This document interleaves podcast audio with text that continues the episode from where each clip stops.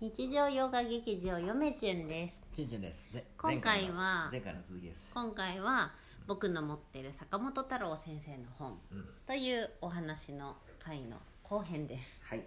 はい。でえっとまあ前回から聞いてください。日本古代史総考っていう坂本太郎先生の随筆の本がありましてそこにあの前回言いましたあの前編で言いましたこれ面白いよと。古典史観っていうね。古典と書いて、えー私に見ると、うん。感想の観ですね、観察の観察の観観ですね。史観。これまあなんとなく言いますけれどもどんなことが書いてるかっていうと面白いんですよ。あの国文学科の人のそのしなんていうんですか？そのえっと国文学科の古典の扱いと、うん。国史学科歴史ですよね、うん。僕の僕が専門としてる、うん。歴史が取り扱ってる古典っていうのは感覚が違うんですよ、もうまさによめちゅんあなた国文文学科でしょ、うん。僕国史学科ですよ。まさにうちらやん。そう古典に対してのそれぞれの,、その捉え方が違うんえです違うんかな？そうなんですよ。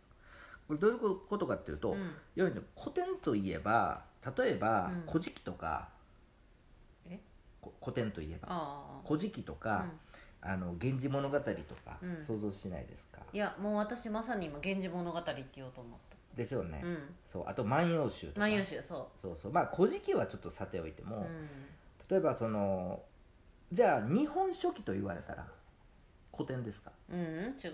何なんそのじゃあ？日本書紀は日本書歴史書歴史書でしょ、うん。そこなんそこを書いてるんですよ。坂ちょっと私たちのジャンルとは違うなっていう。畑がちょっと違うなって。まあ古事記はギリうんまあ国分に入るかなとは思うけど。そうなんですよ。要するに何がいい坂本太郎先生が言ってるかっていうと、もその国文学者はその例えばまあその「万葉集」とか「源氏物語」っていうのを古典として見てると。う、うん、ただ僕歴史学科からしてその古典って言われると当然「あの万葉集」とか「源氏物語もは」あの入ってくるんですけど日本書紀だってこ古典なんですよ。え？古事記だって古典やし ー、あの古今和歌集も当然そうやし甲州医っていう書物もそうやし両の儀下っていうほあのものも法律書も法制書っていうんかな、うん。法律書もそうやし、うん。あのーもうこ昔に書かれたやつ全て古典なんですよ。ターゲットが。うん、ちょっと違うね感覚が、これは何を意味してるかっていうと、国文学科の人たちっていうのは基本的にその文学書つまり「源氏物語」と「古事記」も文学書と見ていいかもしれないですけれども、うん。まあ歴史書ですけどね、うんうん見方によれば、うんうん。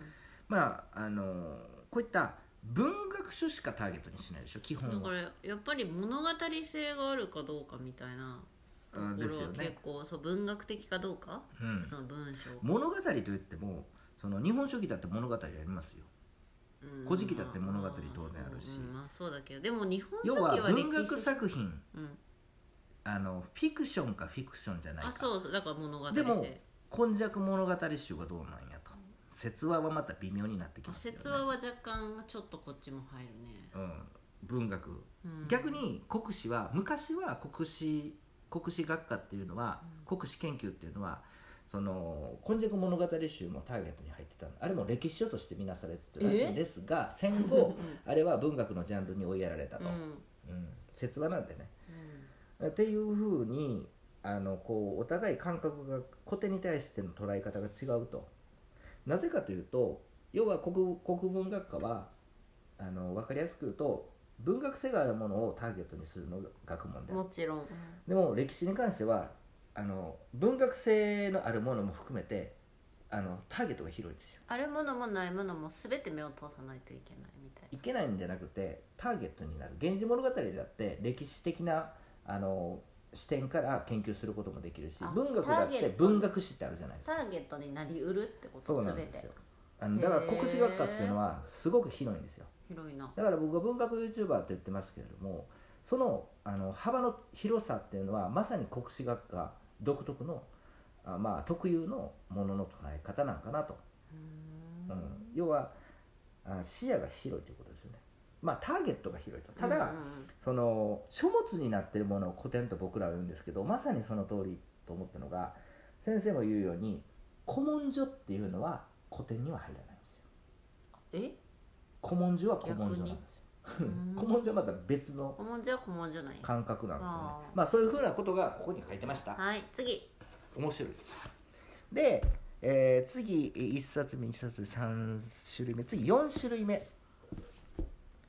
これはですねえーっと立国史。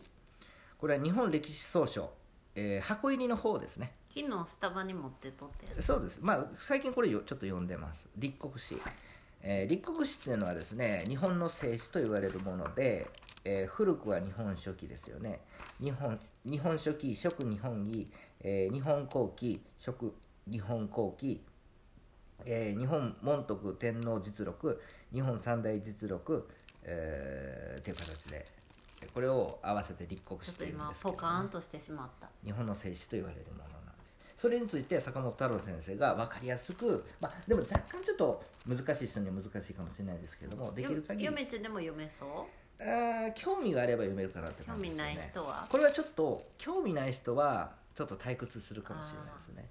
でも部分的に興味があるようなところありますよね。例えば日本書紀の研究誌だってすごく分かりやすく書いてるんですよ、ね、あれこれも吉川公文かな？そうなんです。よこの箱入りの本なんですけど箱入りじゃないやつもあると思うんですけどあの僕は箱入りが好きなんでこれを持ってるんですけどへあのすごいんですよ。それぞれ立国史とその他の書物に関してそのまあ、うん選者は誰か内容はどんなかとか処方はどんなのがあるのかとかですね。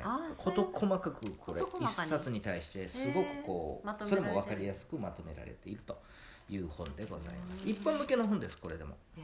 うん、でもちょっとあれかなと。でもすごく面白いですよでこの立国史を読んだ時に実は、えっと、ちょっと止めます。はい戻ってきました。ちょっとうん嫁ちゃん寝てたよ。えっとですねこの立国史っていう本をそう読む前にこれ持ってましたわ、えー日本書紀の上下なんですけどこれ、うん。岩波書店のうん。日本古典文学体系、えーの本です。うん。でかいやつね。うん。箱入りのこの本の実は序文書いてるんあ、まあ、この強調なんですけどこれも坂本先生そういえば扱ってました。で解説の部分があって読んでるとですねあここ坂本太郎先生のところやなって分かるぐらい僕は坂本太郎先生が好きです。あここ違う人やなとかでわかるんや。分かります。読みすぎて。はい、っていうぐらい僕は坂本太郎先生好きですと。だからあの日本古典文学体系もあの編集編者の一人やとはい。坂本太郎先生ね。うわ積み重なるでなんと。積み重ねられてる。でなんと、えー今あと2冊紹介するんですけれども、はい。あのーえっとまずどれいこうかな。2つともですね実はえっと講談社が講談社学術文庫で今も読めると思います。あそうなん？ただ講談社学術文庫を持つ前に、うん。僕は単行本昔出た版のやつ。上面綺麗でしょファンですからね。綺麗ですね、単行本の方を買いました、うん。それがまず一つ師匠を読むと。歴史の史に書物の書。師匠を読む坂本太郎。いい本ですよこれは。薄い単行本なんですけどハードカバーの。はい。昭和、えー56年11月30日の出版の本なんですけれどもこの本、えーと今ちょっとパラパラと読んでたんですけれども、えーまあ先ほどね申し上げました立国史それぞれ日本書紀食日本紀とか、えーすごいな目次。あとはそれ以外でも日本紀略「えー古事記不土記」えー「古語周囲」「九時本義」えー「不総略不総略記」とかね。まあいろ大鏡もあるし「平家物語」もあるし愚感た書もある。太平愚感書もある太平記東もある。人王小陶記もありますしね、うん、大日本史もありますしなんと最後には日本、えー開化少子っていう書物もありましてこれめっちゃの盛りだくさんやな。盛りだくさん。これ坂本太郎先生がこのまああの有名なね今言った以外にもあるんですけどあの有名な本を、うん紹介している本でこれ面白いんですけど全部じゃないんですけどあの最初の本をあ最初の文章がねあの全部じゃないですけどね面白いんですけど例えば今ちらっと見えた一文でもすごい読みやすいな。わそうですね。かりやすえっ、とねどれやったかな。まあ結構分かりやすくは書いてて、うん。一般向けの本でいうん。ですけどもね、うん。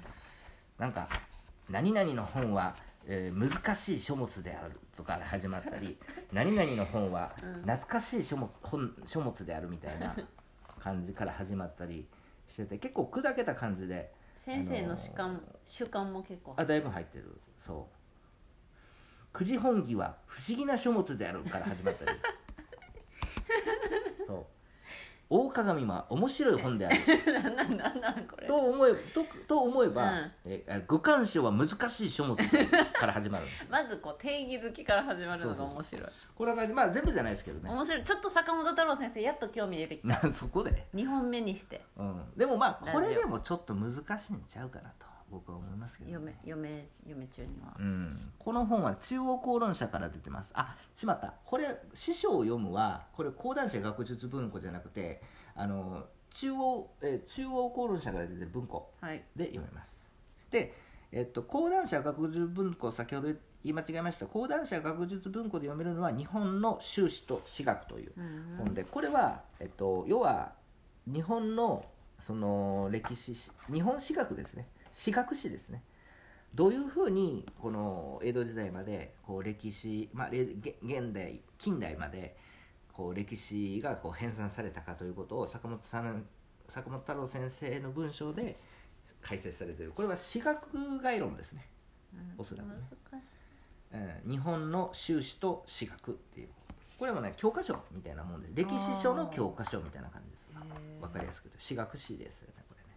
というわけで。はいあなたにとって坂本太郎とは？難しい本である。